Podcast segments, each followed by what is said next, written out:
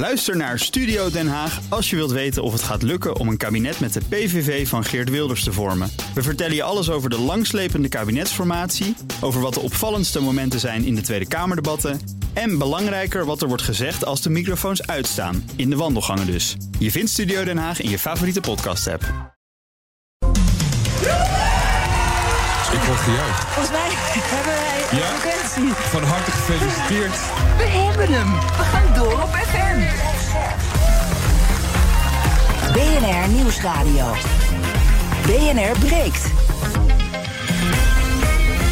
Ivan Verrips. Goedemorgen en welkom. BNR Breek draait vandaag volledig om de val van het kabinet Rutte 4... en vooral het vertrek van premier en VVD-kopstuk Mark Rutte uit de politiek. Vanaf half twaalf praat ik over alle randzaken. Over CDA-boegbeeld Wopke Hoekstra. Die heeft laten weten dat hij niet meer beschikbaar is bij de aankomende verkiezingen. Hij vindt zichzelf er niet geschikt voor. Wie moet hem opvolgen en bij welke andere partijen speelt dit ook? En ja, komt ons land nu helemaal tot stil... nu Rutte 4 abrupt is stilgevallen? Gevreesd wordt dat allerlei ambitieuze plannen over woningbouw... stikstof, klimaat, koopkracht, spreiding van asielzoekers... enzovoorts enzovoorts opnieuw in de wacht worden gezet. Dat ga ik bespreken met mijn twee panelleden vandaag. Bob den Oude, voorzitter van de Jonge Socialisten. Goedemorgen. Goedemorgen. En goed dat je bij ons bent. En Ralf Sluis, raadslid voor Hart voor Den Haag... en beleidsmedewerker Financiën voor de Tweede Kamerfractie van BVNL. Vanuit de Tweede Kamer. Goedemorgen, Ralf. Goedemorgen. En we gaan beginnen met... BNR breekt. Ja, de Breekijzer. breekijzer heeft te maken met dus de val van kabinet Rutte 4... en het vertrek van Mark Rutte uit de politiek. Dat kondigde hij een, eh, nou, een minuutje of veertig geleden op deze manier aan... in de Tweede Kamer. Er is de afgelopen dagen gespeculeerd over wat mij zou motiveren. En het enige antwoord is Nederland. Mijn positie daaraan is volstrekt ongeschikt. Gisterochtend heb ik het besluit genomen dat ik niet opnieuw beschikbaar ben als lijsttrekker van de VVD. Bij het aantreden na de verkiezingen van een nieuw kabinet zal ik de politiek verlaten. En ik heb gistermiddag mijn partijvoorzitter en fractievoorzitters daarvan op de hoogte gesteld. Ja, dat was vanochtend. Over 25 minuten gaat het debat verder over de val van kabinet Rutte 4. Wij praten erover het komende uur aan de hand van ons breekijzer. Vandaag, Rutte moet na vandaag het torentje verlaten. Dat is onze stelling waar je op kunt reageren. Pak je telefoon, bel naar 020 468 4 keer 0 Doe dat nu, dan praat je zo meteen mee in de uitzending. 020 468 4 keer 0 En naast mijn twee panelleden zijn nu ook bij me Mats Akkerman, onze politiek verslaggever... en Ronald van Raak, hij is hoogleraar filosofie in Rotterdam... voormalig SP-Kamerlid. Goedemorgen.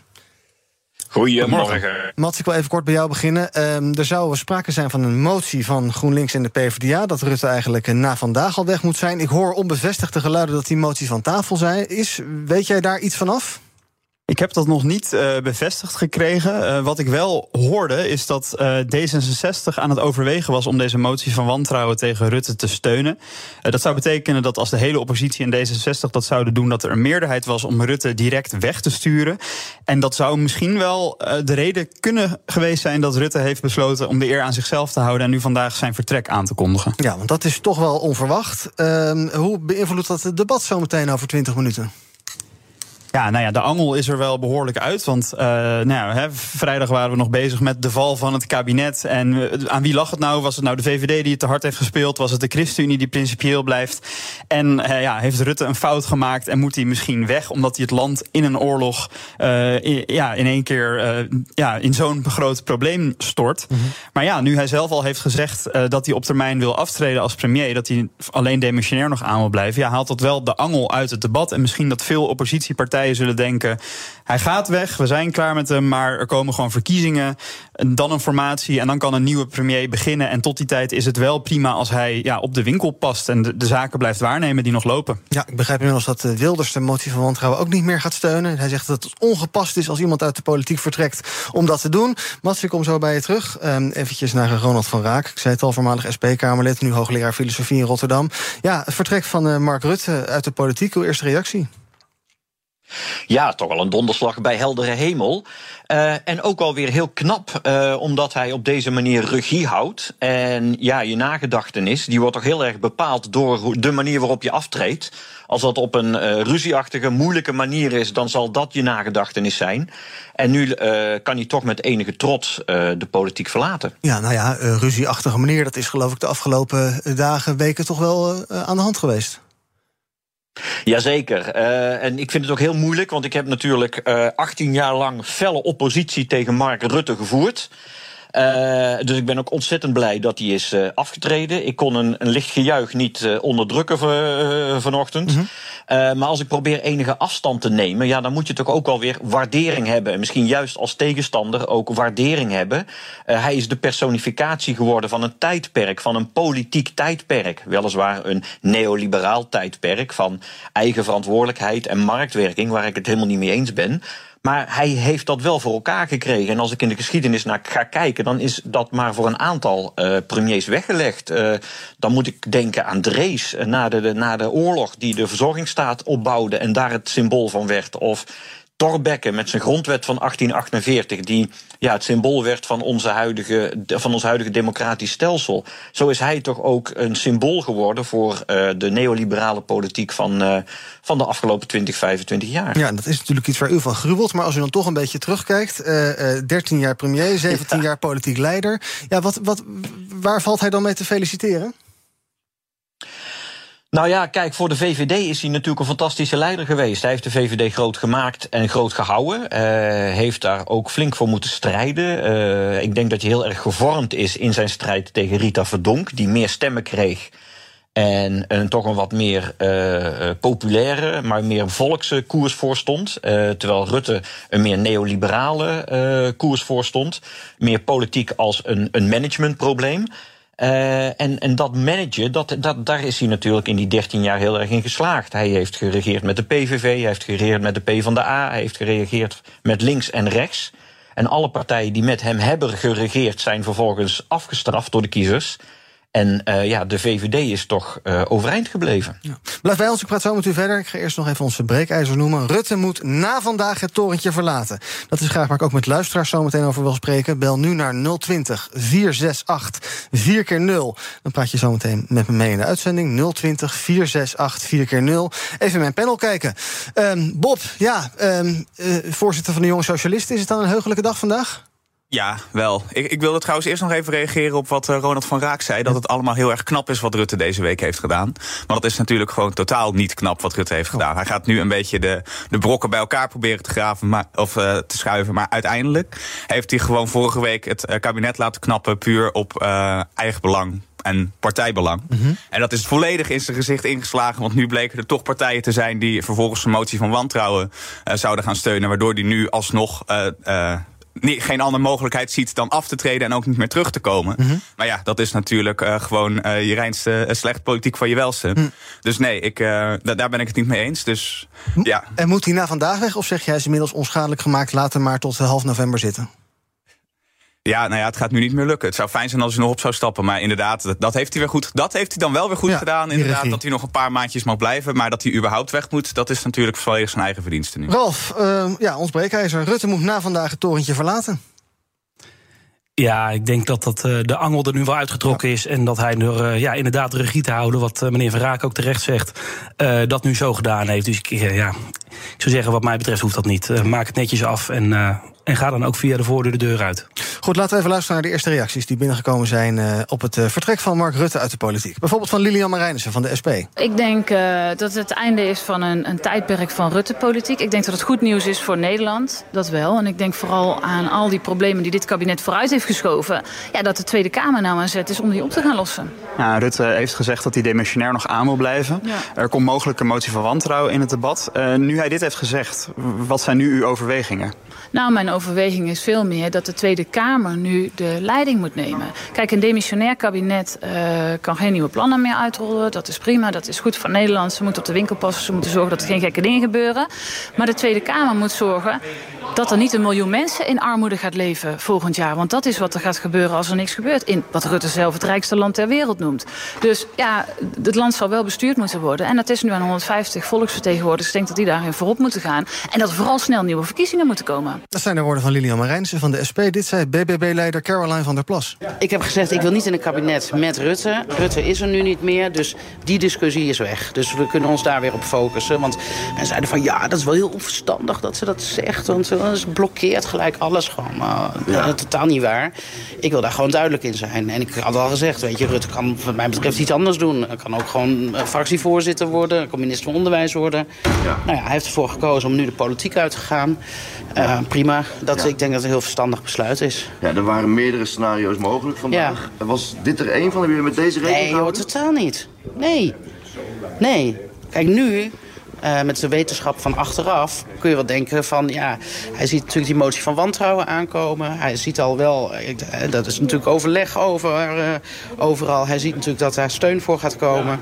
En dan trekt hij gewoon nu zijn eigen conclusies. En ik denk dat dat heel goed is dat hij dat heeft gedaan. Ja, verraste Caroline van der Plas. Nou, die verklaring van eh, Rutte dus in de Kamer een uurtje geleden. Het was eigenlijk natuurlijk maar enkele tientallen seconden... dat, dat deel over zijn vertrek. En later, buiten de zaal, zei Rutte het volgende er nog over. Ik heb daar eh, uiteraard over nagedacht eh, sinds eh, de ontstaande situatie van vrijdag.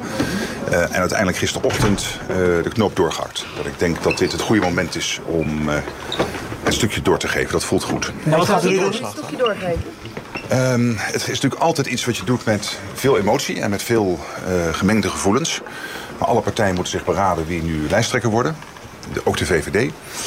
Dat betekent dat ik moet beginnen te zeggen, wil ik het? Eh, dus eh, de- dat is ook een vraag aan mij om erover na te denken. En ik heb dat goed gedaan. En ik denk eerlijk gezegd eh, dat dit het goede moment is. En heb daar gistermiddag eh, partijvoorzitter en de fractievoorzitters eh, van op de hoogte gesteld. Ja, en Mats, de VVD-fractie zelf, behalve de voorzitter... was dus niet op de hoogte hiervan. Nee, dat wilde ik inderdaad zeggen, want de oppositie wist het niet, maar ook de fractie van de VVD, de 34 Kamerleden, waren niet geïnformeerd. Eh, ik kwam ze net tegen toen ik vanaf ons kantoor naar de plenaire zaal liep en zij kwamen de trap op. Ik zag heel veel beteuterde gezichten, echt een beetje een groep eh, Kamerleden die echt ontdaan waren. Eh, Rutte heeft de partijtop geïnformeerd, dus de, de mensen het hoogst in de boom in de partij. Ik kan me voorstellen dat fractievoorzitter Sophie Hermans dus wel van dit besluit op de hoogte was. Maar het grootste deel van de VVD-Kamerleden wist ook niet dat dit vandaag zou gaan gebeuren. Net als denk ik het grootste deel van Nederland, mogen we denk ik wel zeggen. Ja, en dus vraag ik ook even hier in de studio. Bob, kunnen we ons opmaken voor eh, het kabinet van der Plas 1? Oeh, goede vraag. Want nou, ja, Ja, nou, ik denk dat we ook u- überhaupt gaan kijken wat het, eh, wat het VVD-electoraat gaat doen op het moment dat, eh, dat Rutte er niet meer is. Want dat was natuurlijk de grote sterkhouder. En daarom is het ook zo raar dat hij weggaat eigenlijk. Want de VVD is Rutte. V- Rutte is de VVD. Dus eh, waar gaan al die kiezers heen? Nou, ik denk niet naar Caroline van der Plas. Eh, maar waar ze dan wel naartoe gaan, dat blijft nog een grote vraag, ja. Ja, wat denk jij, ehm, Ralf? Eh, van der Plas 1? Nou, dat weet ik niet. Daar ga ik niet over speculeren. Maar dat het een bijzonder moment is, dat is een ding wat zeker is natuurlijk. Ik, eh, ik zat eh, met mijn eh, huidige partijgenoot en oud-partijgenoot... tegenstreven van Rutte, Rita Verdonk, op de publieke tribune. En nou, die zit nu natuurlijk bij Hart voor Den Haag ook. Maar eh, ja, ze zegt het is wel een heel bijzonder moment. Ik was er in 2006 bij, toen hij zei ik ga ervoor. En ze zegt, ik heb altijd gezegd dat ik er ook bij zou zijn als hij zegt ik stop. Ja. En ze had vanochtend het gevoel van, nou, ik ga die kant op. En ze is gekomen, want ze is nog nooit op de publieke tribune geweest. En ze appte mij, want ik werk natuurlijk in de Tweede Kamer. Kun je me eventjes aanmelden? En we zaten samen op de publieke tribune en dit gebeurde. En eh, ze zegt, ja, ik heb dit niet geweten van tevoren... maar het misschien toch een beetje aangevoeld. Want Ja. het was er toch bij dat Ja. hij ook aankondigt dat hij stopt. Ja, en, en- dat is wel een, eh, een mooi moment. Eigenlijk een bijzonder moment, laat ik het zo zeggen. En eh, nu weer terug naar de VVD. Nou, dat, dat zie ik niet meer gebeuren. Ik denk dat, eh, dat Rita daar redelijk van eh, genezen is. En, eh, en wij kunnen niet zonder haar natuurlijk bij Hart voor Den Haag. Dus wij zijn heel blij met haar en houden haar graag hier in Den Haag. Wordt ze toch nog de eerste vrouwelijke premier? Dat zou wat zijn. Wie, ja, wie zou het zeggen? Ja, wie, ja dat zou zomaar kunnen. Maar we houden het er lekker in het andere Den Haag, het lokale Den Haag.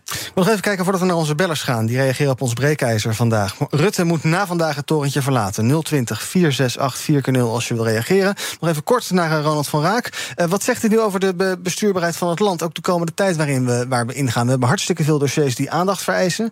Ja, je krijgt nu toch een soort verlamde politiek.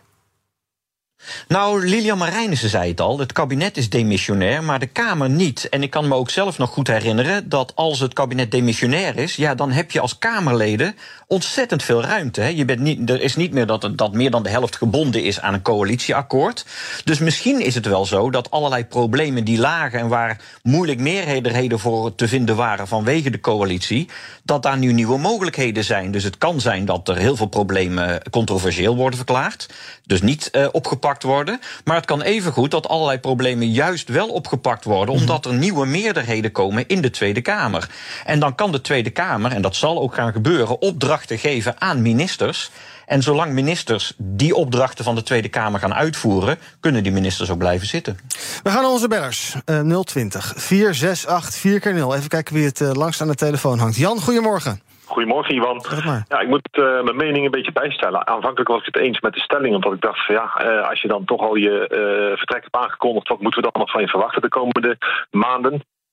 Maar gaandeweg bedacht ik van ja, als Rutte nou daadwerkelijk ook uh, al meteen per vandaag zou vertrekken, dan krijgen we misschien Kaag als de vicepremier die dan op de winkel moet gaan uh, passen. Mm.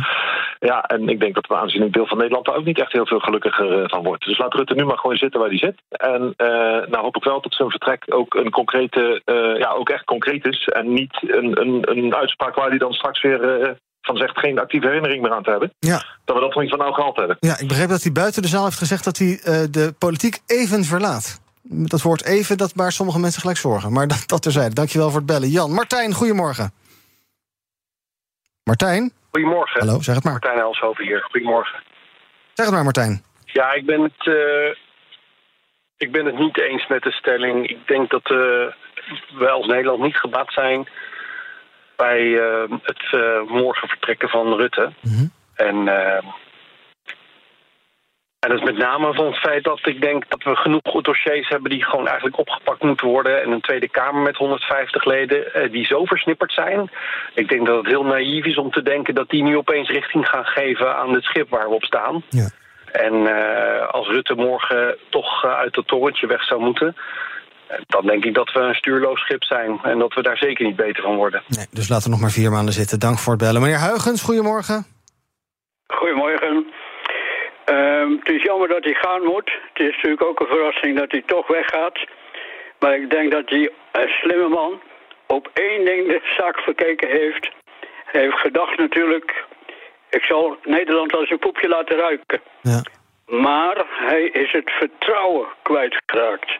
Ik denk dat iedereen daar wel blij mee is dat hij nu toch gaat. En dat hoofdzaak zal zijn, hoe krijgen wij het vertrouwen in de politiek terug? Dus geen politieke stellingname, maar luisteren naar het land. Ik denk dat dat hoofdzaak is. En dat, uh, dus ja, uh, dat is de, de, grote hoofdzaak, ja. denk ik. Ja, dankjewel. En dan kunnen de zaken die zijn blijven liggen op een frisse manier worden aangepakt. Dat zal ook niet meteen lukken, maar wat dat betreft zijn we blij. En hij kan beter nu gaan, want hij kan toch alles wat blijven liggen... is de grote zaakvraagstuk toch zelf ook niet meer oplossen. Dank voor het bellen. En tot slot van het blokje even John van Santen. Goedemorgen. Uh, goedemorgen. Ja, het lijkt mij het verstandigste dat uh, meneer Rutte toch uh, vertrekt vandaag. En misschien wel op eigen initiatief in plaats van de motie van wantrouwen. we horen al geruime tijd dat er vertrouwen in de politiek hersteld moet worden. En nu zitten we al, alweer dan nog aan meneer Rutte vast. In ieder geval tot aan de verkiezingen. En daarna moet er nog geformeerd worden. Dat duurt misschien ook nog wel een half jaar. Uh, dus het lijkt mij het verstandigste om het vertrouwen in de politiek te herstellen. Dat Mariet, uh, meneer Rutte gewoon op eigen initiatief uh, vertrekt. En dan maar even kijken wie dan het land moet gaan leiden. ik ben ook geen voorstander van mevrouw Kaag. -hmm. Maar de beslissingsbevoegdheid is toch beperkt. Dus uh, laten we dat dan maar doen. Ja. Maar uh, in ieder geval voor de, voor de verkiezingen en voor het vertrouwen van de verkiezingen lijkt het me het beste dat meneer Rutte weggaat. Dank, John van Santen voor het bellen. Over uh, acht minuten dan begint in de Tweede Kamer de plenaire zaal het debat over het vertrek van kabinet Rutte 4. Het vallen daarvan. Um, ja, Mats, de VVD, hoe nu verder? Dat was eigenlijk altijd een beetje een theoretische vraag. Want je weet, er is één zekerheid, namelijk Mark Rutte blijft. Maar ook dat is geen zekerheid meer. Nou, ook voor mij, Iwan. Uh, ik was 16 toen Mark Rutte begon als premier. Ik nader inmiddels de 30. Ik kan bijna niet meer herinneren dat er iemand anders was dan Mark Rutte. Ja, ze zullen op zoek moeten naar een nieuwe uh, partijleider. Misschien wel goed om nog eventjes te zeggen, um, waar net een paar keer over werd gesproken door bellers. Hij blijft dus tot er een nieuw kabinet is. Dus dat kan, ja, dat weten we niet hoe lang dat duurt. Dat is afhankelijk van de formatie. maar ze zullen voor de verkiezingen een nieuwe lijsttrekker moeten hebben op korte termijn. En dan ja, een paar namen die ik eerder al noemde, Dylan Jasil minister van Justitie van de VVD. Uh, wordt wel vaak genoemd. Is wel populaire minister. Uh, en uh, dan hadden we ook nog Edith Schippers, die fractievoorzitter is in de Eerste Kamer. Maar goed, ook, ja, ook wat ik ook al zei voor de VVD Tweede Kamerfractie kwam dit ook onverwacht. Dus deze 34 Kamerleden, misschien zit daar ook wel iemand die nu in één keer moet gaan nadenken: goh, wil ik misschien die, dat stokje overnemen? Wil ik dat misschien gaan doen? En daar in best wel korte tijd over beslissen. Dus ja, het gaat ontzettend spannend worden wie daar de leiding over gaat nemen. En wat de koers dan wordt. En of de kiezers dan blijven. Of dat ze ja, toch eens voor wat anders gaan dan de VVD. En dat ze na vier verkiezingsoverwinningen een keer niet de grootste worden. Ja, wil jij een uh, blik in je glazen bol werpen, Ralf? Nou ja, ik wil in ieder geval wel een blik werpen op datgene wat ik hoop dat het wordt. En ik uh, hoop dat de VVD in ieder geval gaat stoppen met het uitsluiten van partijen die datgene willen wat de VVD uh, ja, afgelopen week het kabinet over heeft laten vallen. Dat is namelijk een asielstop. En als je daar het kabinet op laat vallen, dan kun je partijen die dus voor zo'n asiel, asielstop pleiten, in ieder geval voor maatregelen pleiten om die asielinstroom omlaag te brengen, ja, die kun je dan natuurlijk niet langer uitsluiten. Want ja, dan zul je het straks met dezelfde partijen moeten doen. Ja, waar het nu afgelopen week niet mee gelukt is. Dus ik zou zeggen, stop in ieder geval met het uitsluiten van bijvoorbeeld de PVV. Ga daarmee samenwerken. En ga dat uh, asielprobleem, wat op dit moment het grootste probleem is en waar het kabinet op viel, oplossen. Ja, meer nieuws wat deze ochtend binnenkomt, onder andere via de NOS en de Telegraaf, is dat Pieter Heerma, de fractieleider van het CDA, Den Haag gaat verlaten. Hij heeft uh, net gezegd dat hij groot respect heeft voor Mark Rutte, maar dat hij vindt dat hij op cruciale momenten niet heeft bijgestuurd. En een onbesuisde motie van wantrouwen uh, tegen Rutte gaat nu van tafel. Het is een beetje de grote leegloop. We gaan vandaag opeens zien, Mats, wie er allemaal blijven en wie er vertrekken. Nou ja, het CDA, laten we daar inderdaad ook nog eventjes bij stilstaan. Um, afgelopen weekend Hugo de Jonge al, die een voorschot nam. Ik word niet de lijsttrekker, maar dat was toen de huidige partijleider Wopke Hoekstra nog in het zadel zat. Die maakte vanochtend bij de Telegraaf bekend, uh, ik ga het ook niet doen. Pieter Heerma is de fractievoorzitter in de Tweede Kamer. Werd vaak verweten dat hij niet heel veel kleur op de wangen gaf aan het CDA. Een partij die er in de peilingen ook slecht voor staat. Hij is een tijdje tijdelijk leider geweest. Hij noemde zichzelf een tussenpaus. Maar ja, die, die druipt dus ook af. Uh, net zoals er dit jaar al meerdere ervaren CDA-Kamerleden vertrokken. Dus daar zullen ze met hun, handen, uh, met hun handen in het haar zitten. Want ja, in sommige peilingen maar vijf zetels. Een historisch dieptepunt voor het CDA. Ze zullen er echt een nieuw gezicht moeten vinden. Die uh, een nieuw elan aan die partij gaat geven. En ze uit het slop kan trekken. Met concurrentie van de boer-burgerbeweging. En ook de VVD met een nieuwe partijleider straks. Ja, en ik hoor bij jou de stemmingsbel. Dus jij moet, althans de, de bel. Dus jij moet naar de Kamer toe voor het debat. Dankjewel, Mats Akkerman. Ralf Sluis blijft nog bij ons. Uh, nog eventjes naar meneer Van Raak. Um, uh, ja, uw partij, de SP. Uh, ziet u daar nieuwe kansen? Uh, ja, want uh, ja, als het tijdperk Rutte voorbij is, dan is er natuurlijk uh, kans voor een alternatief. En dat zal een ander beleid moeten zijn dan het neoliberale beleid van de afgelopen 25 jaar. Dus ja, daar hebben we partijen als de SP, die moeten natuurlijk dat alternatief gaan maken. Ja, maar die hebben nooit echt enorm tractie gekregen, toch? Waar moet dat nee, maar ja, dat is. Dat is natuurlijk, ja, dat heb je. Als er tijd aan het omslaan is, mm -hmm. uh, dan uh, moet je natuurlijk ook jezelf vernieuwen. En uh, daar is de SP natuurlijk ook mee bezig. Met ja. nieuwe beginselen, nieuwe programma's. en daar heb ik alle vertrouwen in. Ja, we hoorden net mevrouw Marijns. Is zij inderdaad ook wat u betreft degene die die partij leidt en blijft leiden? Ja, zeker. Uh, je moet uh, politieke leiders uh, ook veel kans geven, veel ruimte geven. En ik vind dat ze het ontzettend goed doet. Mm -hmm. Er is, uh, ja, nou ja, ik wil hem toch even noemen. Hè. Er is uh, naast de SP nog gewoon een combinatie van twee linkse partijen die. Oh. Uh, ja, vertel. ja, dat is de Partijen van de Arbeid en GroenLinks. Die hebben straks ook een referendum of ze nu straks samen met één lijst de, de verkiezing ingaan. We staan in peilingen gewoon boven de 20 zetels. Dat maakt ons gewoon topcontender voor de eerste plaats. En dan lever je eigenlijk ook gewoon de premier, heb ik begrepen. Dus mm -hmm. eigenlijk dat voor dat nieuwe alternatieve leiderschap moet je misschien gewoon naar de Partij van de Arbeid en GroenLinks. Oh, en niet bij SP zijn. Waarom nou, niet? Ja, dat, dat laten de kiezers op dit moment ja. ook zien. Dus volgens mij is de SP een beetje gedane zaak. Uh, ik denk dat je dat uh, beter nu bij de uh, GroenLinks PvdA kan zoeken. Ja. Meneer Van Raak, tot slot. Ja, een, alternatief, een, een, alternatief is niet alleen het op, optellen van zetels. Hè. Ik heb me de afgelopen tijd ook best zorgen gemaakt over de Partij van de Arbeid en GroenLinks. Hoe ze juist het kabinet Rutte hebben gesteund als het gaat om pensioenen. Uh, en andere onderwerpen. Dus ik denk dat het ook belangrijk is voor de nieuwe combinatie voor PvdA GroenLinks. Om na te denken wat zijn hun waarden. Wat is nou een alternatieve politiek voor dat neoliberalisme. En uh, dat is een taak die, uh, die de nieuwe combinatie PvdA GroenLinks nog te doen staat. Ja, Oké, okay, dan laten we zo meteen over die linkse combinatie dan ook nog even doorpraten in het tweede half uur van BNR Breekt. Tot slot, meneer Van Raak, waar gaat u op letten vandaag in het debat zometeen? Ja, uh, ja, iedereen gaat zich nu toch een beetje positioneren uh, voor de verkiezingen. Uh, ja, maar campagne. ja, jullie commentator zei het voor de, voor de campagne. jullie commentator zei het denk ik al heel erg terecht. Ja, dus de, de, de, de, het, het sprekende punt is nu uit het debat. mag Rutte blijven of mag Rutte niet blijven? Ik denk dat het heel wijs is om Mark Rutte te laten blijven demissionair, uh, als hij in ieder geval bereid is om allerlei plannen die de Tweede Kamer nu gaat maken, als hij bereid is om die uit te voeren. En mocht blijken dat dat niet zo zijn, is, dan kun je hem altijd nog vervangen. Ja. Ralf, is BVNL helemaal klaar voor de campagne? Want het is opeens ja. plotsklaps, moet je aan de slag. Nee, maar da- daar waren we al klaar voor. Dus dat, eh, kijk, het, het hing natuurlijk wel in de lucht dat het eh, kabinet zou gaan vallen. En waarop, dat was nog niet helemaal helder. Maar eh, ja, keus genoeg natuurlijk om te vallen. Nou, het is asiel geworden. Nou, en laten we daar ook de verkiezingen mee ingaan. Aan Nederland vragen wat ze willen. En volgens mij is dat een asielstop. Omdat de problemen die we nu hebben dermate groot zijn... dat we die heel snel moeten aanpakken. Hoeveel zetels bij de komende verkiezingen in november? Nu drie? Nou, laten we mikken op eh, 4 à 5. Ja, precies. Oké, we gaan zo meteen verder praten. Ik dank eh, Ronald van Raak, hoogleraar filosofie in Rotterdam, voormalig SP, Tweede Kamerlid. Zometeen praat ik nog met eh, Frits Hoefnagel, VVD-prominent en vertrouweling van Mark Rutte. Kijken of hij het al wist en ook ja, hoe hij terugkijkt op eh, 13 jaar premier Mark Rutte. Dat doen we allemaal in het tweede half uur van BNR Breekt. Zal ik nog even kort Oscar aan het woord laten. Goedemorgen, Oscar. Ja, hallo. Ja, je dacht het gaat niet meer gebeuren, hè? maar toch wel. Ons breekijzer vandaag. Rutte moet na vandaag het torentje verlaten. Wat vind jij? Ja, Oscar Hendricks. Ehm, ja, nou, ik ga niet herhalen wat alle analisten de afgelopen drie dagen hebben gedaan. Ik zie een grote lijn. Die is langzaam opgebouwd. Eh, ik kom met de conclusie: Rutte heeft nu zijn handen vrij om secretaris-generaal van de NATO te worden. Het is allemaal geen toeval. Morgen gaat hij naar veel nieuws. Dan kan hij zich eh, kandideren. Kan hij van de zomer of eind van het jaar eh, geïnstalleerd worden. Ehm, hij heeft zelf ook overigens eh, in de persconferentie, kort na de Kamerverklaring, eh, uitvoerig gesproken over MH17 en de impact op zijn eh, carrière en hoe belangrijk dat is. Hans Wiegel was vanmorgen op Radio 1 aan de telefoon. Die gaat nou naar Den Haag. En het zou best kunnen zijn dat hij Rutte ontmoet.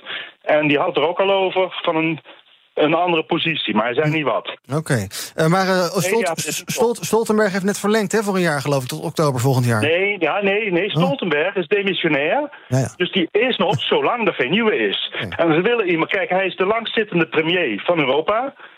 En ook binnen het NATO-gebied. Hij kent iedereen. Iedereen weet wat, wat, wat ze aan hem hebben. Dus. Eh, Het is een opstapje naar de NAVO en dat gaan we dus later deze week horen. Dankjewel, Oscar, voor het bellen. Oké, zometeen tweede half uur BNR Breek dus. Dan met Frits Hoefnagel, dan nog steeds met Bob den Oude en Ralf Sluis... gaan we praten over controversiële onderwerpen. Eh, met, welke, eh, met welke kopstukken gaan die partijen de verkiezingen in? Hoe nu verder na het tijdperk Mark Rutte? Want Mark Rutte die stapt na 13 jaar op als premier... en gaat vanaf november niet meer de politiek leider zijn van de VVD. Zometeen tweede half uur BNR Breek. Tot zo.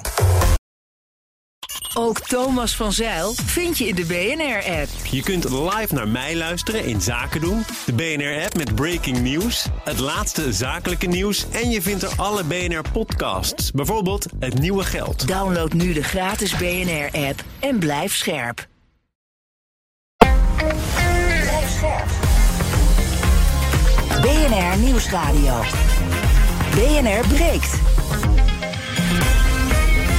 Ivan Verrips. Welkom terug en we gaan gelijk naar de Tweede Kamer... waar eh, Geert Wilders spreekt, die eh, het debat heeft aangevraagd... over de val van kabinet Rutte 4... en nu ja, eigenlijk een soort afscheidsspeech aan het houden is... eh, aan het adres van Mark Rutte. Luister even mee. Mark, vanaf deze kant ook willen bedanken voor zijn tomeloze inzet voor Nederland. Uw keuzes waren niet de onze, maar u bracht ze met overtuiging en dat verdient ontzettend veel respect. Net als uw keuze om te stoppen respect verdient. En ik wens u dan ook oprecht het allerbeste toe voor de toekomst.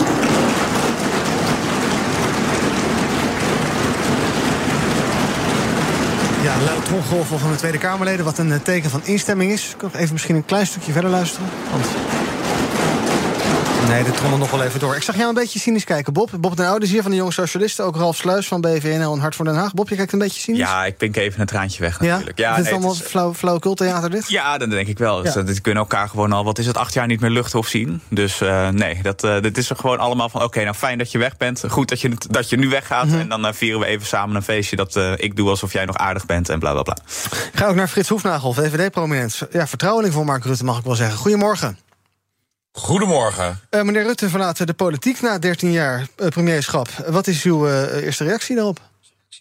Ja, nou, uiteraard veel dank. En net zoals Geert Wilders dat deed, ik geloof ook helemaal niet dat dat toneel is.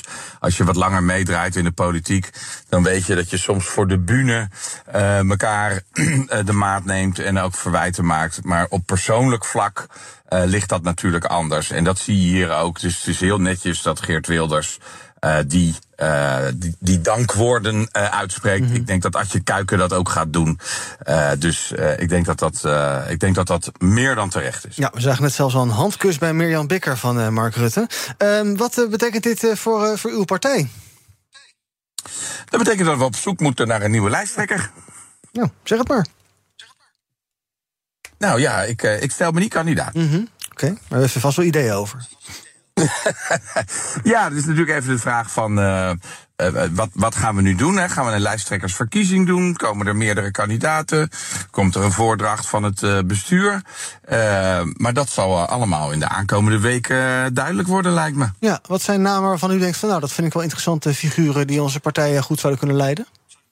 Nou, ik denk dat de meest voor de hand liggende eh, namen nu zijn eh, de minister van Justitie. Ilan. eh, de minister van Infrastructuur, Mark Harbers. Ehm, eh, ik weet niet of Sophie Hermans eh, belangstelling eh, heeft, of Bente Becker. Mhm. Het zou ook nog van eh, kunnen zijn dat er natuurlijk mensen zich melden die nu nog niet in, in de fractie of in het kabinet zitten. Dus ja, eh, de, eigenlijk ligt het speelveld heel erg open. Ja, ook wel een onzekere situatie dus. Wat kan de VVD het wel hebben? Nou, de VVD kan dat prima hebben. Oh, lacht er zelf om. Onzekerheid die, is- en die onzekerheid die is natuurlijk afgelopen. Ja, maar het is natuurlijk het grappige. Je hebt altijd een zekere mate van onzekerheid. Kijk, Wopke Hoekstra heeft aangekondigd dat hij weggaat. Ik begrijp dat Heerma ook heeft eh, aangekondigd dat hij weggaat. Ja, dan heb je even een, eh, periode dat het niet eh, zeker is, omdat je weet wie er weggaat. Maar je weet nog niet wie het daarna overneemt. Dat zijn periodes, dat hoort bij de politiek. Dus vandaar dat ik erom moet lachen. Ja, nou ja, de afgelopen jaren was er altijd één ding wel zeker, namelijk Rutte. En dat is nu ook niet meer zeker. Dus vandaar dat ik het aan u vroeg. Dat is nu, dat is nu niet meer zo. Nee, precies. nee. Ik denk dat eh, van alle partijen. De vraag is natuurlijk ook nog: hè, GroenLinks, PvdA, gaan die nou wel of niet samen? Gaan die dan. eh, gaan die met een lijsttrekker komen? Mhm. Ehm, dat weten we ook niet. Dat is ook onzeker. Ik denk dat de enige waar het, onze, waar het niet onzeker is, is bij de PVV. Ik denk dat Wilders, dat we daar niet over hoeven te twijfelen. Nee, en die kan hier misschien ook wel van profiteren van deze onrust. Eh, dat zou eh, kunnen, maar dat, daarvoor, zitten we, daarvoor is natuurlijk afhankelijk. Wat gaan die andere partijen eh, doen? Er komt natuurlijk weer een campagne aan. Ik weet niet of mevrouw Kaag blijft. Die heeft al eerder aangegeven dat ze er eigenlijk niet zo heel erg naar de zin eh, had. Dus eh, misschien dat daar eh, ook nog wel wat onzekerheid ontstaat. Ja, dan, dan krijg je een heel nieuw speelveld. Dus dan is het weer de vraag wie welke positie in gaat nou nemen. En dat zou een voordeel kunnen zijn voor Wilders. Even naar de persoon Mark Rutte. Heeft u de afgelopen week contact met hem gehad? Eh, enkel over de app. Oké, en ging het ook over een eventueel vertrek dan? Nee. Dus dat heeft hij helemaal zelf besloten. Heeft u wel iets zien veranderen in de ja, afgelopen week? Want we kennen Rutte toch als de man van de, van de geitenpaadjes, de compromissen, eh, puur sang. En ja, nu heeft hij zich de afgelopen week, blijkt, in, eh, bij die groep ministers die praten over dat asielmigratiedossier, toch wel heel anders opgesteld. Nou, volgens mij was bij aanvang van dit kabinet al duidelijk dat dit een moeilijk punt zou worden. Omdat de partijen heel erg verschillend zitten in het dossier van eh, migratie en, en asiel. Eh, eh, vorig jaar november eh, is er op het VVD-congres in Rotterdam over gesproken. Rutte heeft zich persoonlijk gecommitteerd. Afgelopen juni was het volgens mij, was er ook weer een VVD-congres... waarin ook wat tot zekere haast werd gemaakt. Als je de evaluaties leest... Ehm, dan zie je dat de VVD ook duidelijk had aangegeven... we willen daar voor de zomer, of voor het zomerreces... eh, duidelijkheid eh, eh, over hebben. Eh, ja, weet je, ehm, ik geloof dat het met name de ChristenUnie is... die daarna roept van ja, wij zijn principieel... Dat is altijd een beetje een raar verwijt, want dat is net alsof andere partijen dan niet principieel zijn. Maar als je daarna niet met een oplossing komt, ja, dan, dan zit het vast. En dus hebben ze met z'n allen de conclusie getrokken: we gaan hier niet uitkomen. Ja, dat is eigenlijk, eigenlijk iets wat je. eh, eh, wat, wat bij aanvang van dit kabinet al, al eh, een groot risico was. Mhm. Maar heeft niet ook de, de manier van handelen van Rutte daar misschien niet bij geholpen door te zeggen van nou, dan laten we het op een stemming aankomen in de ministerraad? Dat is natuurlijk niet heel erg lekker als je de verhoudingen een beetje fris wil houden.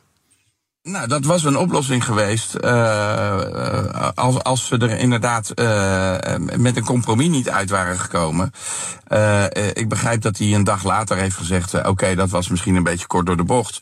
Uh, maar ik snap wel dat, dat je na 2,5 jaar uh, toch eens resultaat wilt hebben uh, op dit punt. En als je dat meerdere keren hebt aangegeven, moeten mensen natuurlijk niet daarna opeens heel verbaasd of moreel verontwaardigd gaan lopen doen. Dat je zegt van ja, dan lukt het dus niet. Die conclusie hebben ze uiteindelijk met z'n allen getrokken. en blijkbaar is dat de juiste conclusie. Ja. En Rutte nu naar de NAVO? Want dat hoorde ik net een beller zeggen bij ons. Die zei, nou, het is natuurlijk allemaal uh, mooi afgetikt. Komende week NAVO-top in Vilnius. Nou, uh, Stoltenberg die heeft dan wel verlengd, maar gaat wel gebeuren. Morgen en overmorgen is die NAVO-top. Uh, we weten allemaal dat Rutte internationaal heel hoog staat aangeschreven. Dat hij Nederland ook enorm heeft geholpen en gepositioneerd. Een van zijn vele prestaties. Uh, volgens mij hoeft hij alleen maar ja te zeggen tegen de NAVO en hij is secretaris-generaal. En hetzelfde geldt voor uh, Europa. Maar vooralsnog heeft hij altijd gezegd dat hij er geen belangstelling uh, voor heeft. Dus misschien dat dat nu veranderd is. Maar uh, vooralsnog ga ik er niet van uit dat die, uh, dat, dat zijn ambitie is. Nee, dingen kunnen inderdaad vrij snel veranderen de afgelopen tijd. Uh, heel kort nog. Um, nou, VVD dus ja, onzeker hoe, hoe verder, met wie vooral. Ik kijk bij heel veel partijen tegen onzekerheid aan. Bij D66, bij het CDA, bij GroenLinks, PvdA. Gaan we het zo meteen, nog eventjes over hebben. Um, um, ja, ik zei het ook al, dan wordt het dus nu kabinet van der Plas 1. Dat is aan de kiezer. Ja. We zullen zien uh, wie, de, wie de grootste wordt. En uh, het is natuurlijk ook aan uh, Caroline en haar uh, partij zelf. Vooralsnog heeft ze aangegeven dat, dat zij die ambitie niet heeft. Volgens mij heeft ze er nog wel een, een, de deur op een kiertje gelaten. Zo van, ja, als het niet anders kan.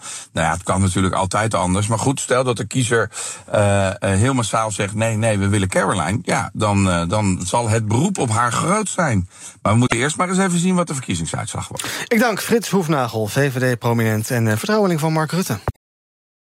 Ook Hugo Reitsma vind je in de BNR-app. Superhandig die BNR-app. Je kunt alle programma's live luisteren, breaking nieuwsmeldingen. Je blijft op de hoogte van het laatste zakelijke nieuws. En je vindt er alle BNR-podcasts, waaronder natuurlijk de belangrijkste, Boeken zijn in de wijk. Download nu de gratis BNR-app en blijf scherp.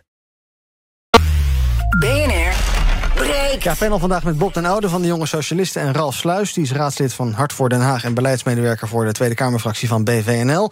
Nou, we hebben nog heel veel te bespreken en heel weinig tijd. Uh, laten we eerst maar even, Bob, nu weer toch zijn... Uh, praten over de linkse samenwerking. Okay. Uh, die is, ja? Oh, ja? Nee, nee, ga maar. Ja, oké. Okay. Nou, die lijkt er toch wel wat meer op gestoomd te komen opeens. Ja, ja. En dat gaat ook wel moeten nu eigenlijk. Hè? Want je gaat nu gewoon ook zien... Kijk, eerst was het gewoon het alternatief... hoe ga je samen zo groot mogelijk worden. Maar nu wordt het ook gewoon... word je echt de grootste. Want dat is de discussie die we straks gaan hebben. Want, nou ja, ik denk, ik denk dat we wel kunnen invullen. De VVD gaat nog wel even met een vertrouwenscrisis, leiderschapscrisis. Die ze sowieso over het hele land, maar ook over zichzelf hebben uitgestort nu. Ja. Uh, te maken krijgen. En ja, daar, daar moet iemand voor klaar gaan staan. En dat, uh, dat hoop ik dat de PvdA GroenLinks dat is, ja. Ja, dus uh, er is nu een uh, ledenraadpleging, hè? Die is vandaag, een referendum, ja, klopt. vandaag gestart inderdaad. Met de vraag, moeten wij met een gezamenlijke kandidatenlijst... en een gezamenlijk verkiezingsprogramma komen? Wat ja. vind jij?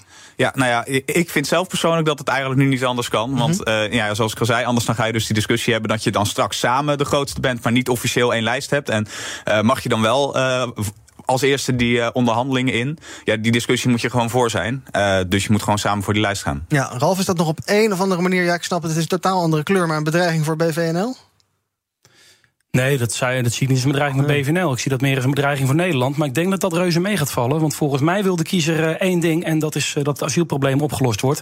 Nou, dan lijkt me niet dat je op de voorgenoemde partijen gaat stemmen. Dan ga je partijen stemmen die dat ook willen. Want deze linkse partijen kunnen dat niet oplossen, dat probleem? Nee, die gaan dat niet oplossen met uh, de problemen die zij ook veroorzaakt hebben in de afgelopen jaren natuurlijk. Dus ik uh, zie meer dat het uh, kabinet toch wat meer een rechtse signatuur zou moeten gaan dragen. om die problemen ook echt op te lossen. Ja, na twee rechtse kabinetten Rutte, dan is het antwoord gewoon nog een rechtser kabinet. nee, dat, dat vond ik ook geen rechtse kabinetten. Dat waren ah, linkse kabinetten. Ja. Nee, precies. Ja, VVD, CDA, D66, dat is natuurlijk niet centrumrechts. Nou, in ieder geval niet in het beleid. Nou, oké. Uh, volgens mij zijn er gewoon, uh, laten ze gewoon kinderen buitenslapen bij asielzoekerscentra tegenwoordig. Ik vind dat gewoon rechtsbeleid. Nou ja, eigenlijk slecht beleid. Maar ja, dat is eigenlijk hetzelfde tegenwoordig volgens mij. Ja, ik laat maar even stil te vallen. Ja, dat, eh, dat, dat doe ik ook maar eventjes. Want dat Ja. is eh, geen beleid geweest. Dat, eh, dat is uiteindelijk de uitwas van het niet oppakken van problemen. Want als het namelijk vol is, dan is het ook vol. Dan moet je op een gegeven moment ook proberen om die asielstroom in te dammen. En niet te zeggen, blijf maar komen. Dan moet je zorgen dat dat opgelost wordt. En als daar dingen dus misgaan, en dat zie je nu in alle gemeenten gebeuren. Je ziet dat met de druk op het eh, voorzieningenniveau gebeuren. Dan moet je zeggen, tot hier en niet verder. Nee. Nou, dat gaan de linkse partijen in ieder geval niet doen. Nou ja, ik vind het toevallig dat dit voor het eerst ooit gebeurd is dat er gewoon kinderen overleden. Omdat eh, het kabinet Rutte, eh, het rechtskabinet Rutte, daar eh, gewoon geen, totaal geen prioriteit aan heeft gegeven. En het probleem maar gewoon over zich heen heeft laten komen. Ik vind het echt, te alle echt totaal eh, raar. Dat vind ik nogal wat. wat je nu dit kabinet in de schoenen schuift. dat zij kinderen hebben laten overlijden. Dat vind ik nogal wat. Oh, nou dat, is ja. ook voor uw, dat is ook voor uw rekening. Oh, oh ja, het is mijn schuld. Nou, volgens mij niet hoor, meneer. Nee, die- volgens mij is dit wat er gaat gebeuren als we straks met een nog rechtser asielzoekersbeleid de deur uitgaan. Nee, dan gaat namelijk gewoon de kraan dicht. Welke En dan kun je het kraan? op die manier oplossen. Ja, vol- De nou, vol- volgens instroom mij moeten moet er gewoon. Europese eh, regelingen getroffen worden. Daar gaan wij als Nederland echt heel weinig over. Dus, eh, Nou, dan ik- moet je die soevereiniteit dus terug gaan pakken. Ja, nou, ik wens u veel plezier in deze feitenvrije wereld waar u in leeft. Maar dat gaat gewoon niet gebeuren zo, hè? Heren. Ja. Nou ja, ik laat, ik laat me op deze manier ook niet aanspreken. Uiteindelijk is het woord aan de kiezer. En ik ben heel benieuwd wat de kiezer wil. Die stemt al 20 jaar rechts en krijgt al 20 jaar links. Eh, Laten we nog even praten over onderwerpen. Want er wordt eh, eind deze maand waarschijnlijk gestemd over ja, welke onderwerpen controversieel verklaard eh, moeten worden. Er zijn ook allerlei organisaties, be- be- bedrijfsorganisaties, maar ook natuurorganisaties, landbouworganisaties, die zeggen: ja, de problemen zijn eigenlijk te groot om onderwerpen nu helemaal stil te leggen. Ehm, ehm, nou, daar is misschien wel iets voor te zeggen. Je zou bijvoorbeeld kunnen zeggen als het gaat om landbouwhervorming en dergelijke. Ja, dat kan je niet erbij hebben dat dat nog maanden stil ligt. Hoe kijk je daar naar, Bob? Ja, nou, dat is wat er gaat gebeuren. Dit, dit, is, eh, dit is het gevolg van. eh, nou ja, het, het- feitelijk is Rutte natuurlijk altijd demissionair geweest, hè, voor mijn gevoel. Ja. Maar hoe weinig eruit is gekomen, überhaupt. Eh, dus ja, ja, het zou moeten. Maar ik, ik- ben ook op zoek naar een oplossing daarin. Ik, ik weet niet of we hem gaan vinden. Nee, net als huizen bouwen en dergelijke. Ja, dat, dat, is- dat is inderdaad gewoon de situatie. het is gewoon heel belangrijk dat er zo snel mogelijk verkiezingen komen, dat we dat gaan oplossen. Ja, we waren heel dicht bij een oplossing over asiel. Mhm. Daar ben ik van overtuigd. Eh, daar was eh, de staatssecretaris Erik van den Burg ook van overtuigd. Ja. Eh, dus ja, ik, eh, ik weet het ook niet. Nee, nou Van den Burg kunnen we nog wel even over hebben, want daar wilde jij eh, ook graag over hebben. Laten we even luisteren naar Erik van den Burg. U ziet er geëmotioneerd uit, klopt dat? Nou ja, het is natuurlijk gewoon heftig eh, geweest de afgelopen tijd. En ik heb gewoon mensen beloofd dat ik me hard zou inzetten voor ze. Dat heb ik ook gewoon gedaan.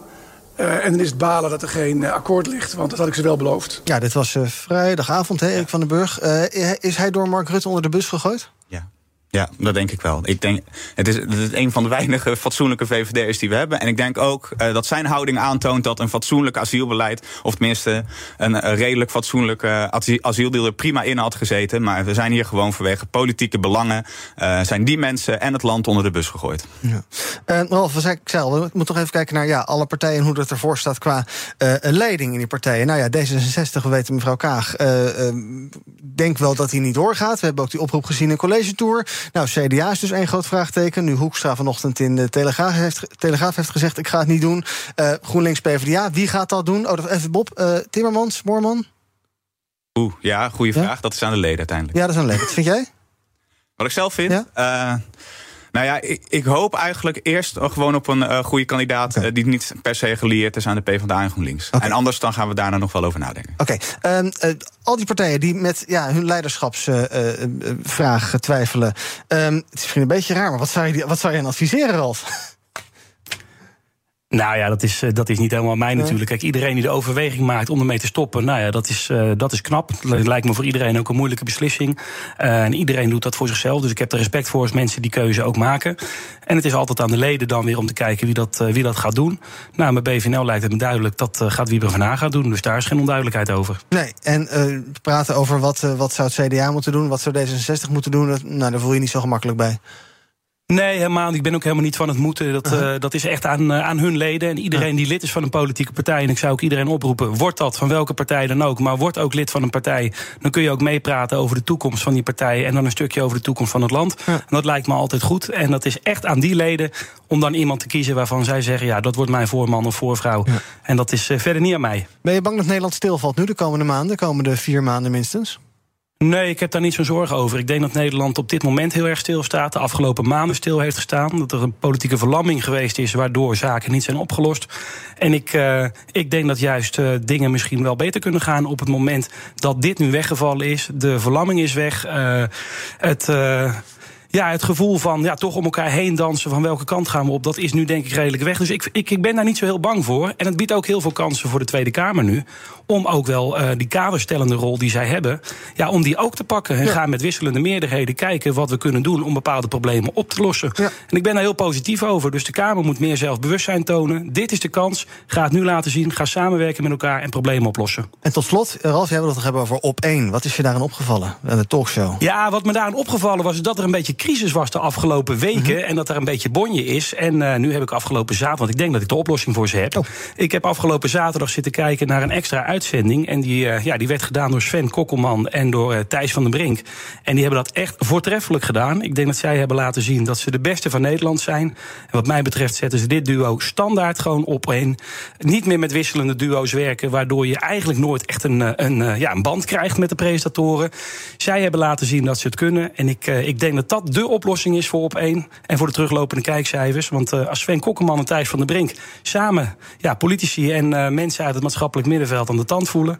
dan zit ik op het puntje van mijn stoel. Bob? Nou, om daarmee af te sluiten, om nog iets uh, gemeenschappelijks ja. af te sluiten. Ik ben ook heel erg van mening dat op één weer gewoon een vast presentatorduo moet krijgen. Ja, het was wel het was een fijne show. Met inderdaad een soort reconstructie met de jongen van Ooyen en Jezelgus. en dan wel een beetje Van Hagen uitnodigen af en toe, denk ik, Ralf. Want dat zie ik niet zo vaak. Nou, het lijkt me goed om iedereen uit te nodigen. Ja, okay. Je ziet inderdaad dat dat nog een beetje te wensen overlaat. Dus dat we wel veel dezelfde gezichten zien. Nou, iedereen uitnodigen, iedereen ook de gelegenheid geven om uh, nou ja, de, de, de mening te geven over wat zij vinden, het nieuws van de dag. En dan denk ik dat we er allemaal wel uitkomen in het land. Ik dank Bob den Oude, voorzitter van de Jonge Socialisten. En Ralf Sluis, die is raadslid voor Hart voor Den Haag. En beleidsmedewerker voor de Tweede Kamerfractie van BVNL. En dan tot slot nog even dit. Vrijdag was het feest hier bij BNR. Want toen hoorden wij dat wij de komende 12 jaar op de FM blijven uitzenden. Maar dat feest heeft wel een klein zwart randje. Want BNR Breekt gaat binnenkort verdwijnen. De reden daarvan is een bezuiniging. En dat is wrang, want de afgelopen 2,5 jaar hebben we met superveel plezier uitzendingen gemaakt. Geprobeerd te prikkelen met allerlei dwarsstellingen, opkomende opiniemakers. En vooral de stem van jou, de luisteraar, een podium te geven. En dat gaat dus stoppen binnenkort. En daar baal ik ontzettend van. Vooral voor al die redacteuren, voor samenstellers, voor die collega's die met hart en ziel aan deze uitzendingen werken. Afscheid nemen en zo, dat doen we allemaal later nog wel. We hebben nog ruim anderhalve maand te gaan. En die gaan we ook vol enthousiasme tegemoet. Maar ik vond het ook heel raar om daar vandaag helemaal niks over te zeggen. Dus morgen om 11 uur gewoon weer een nieuwe aflevering van BNR Breekt. En zometeen over een paar minuten hier op BNR Zaken doen. Ook Thomas van Zeil vind je in de BNR-app. Je kunt live naar mij luisteren in Zaken doen. De BNR-app met breaking news, het laatste zakelijke nieuws... en je vindt er alle BNR-podcasts, bijvoorbeeld Het Nieuwe Geld. Download nu de gratis BNR-app en blijf scherp.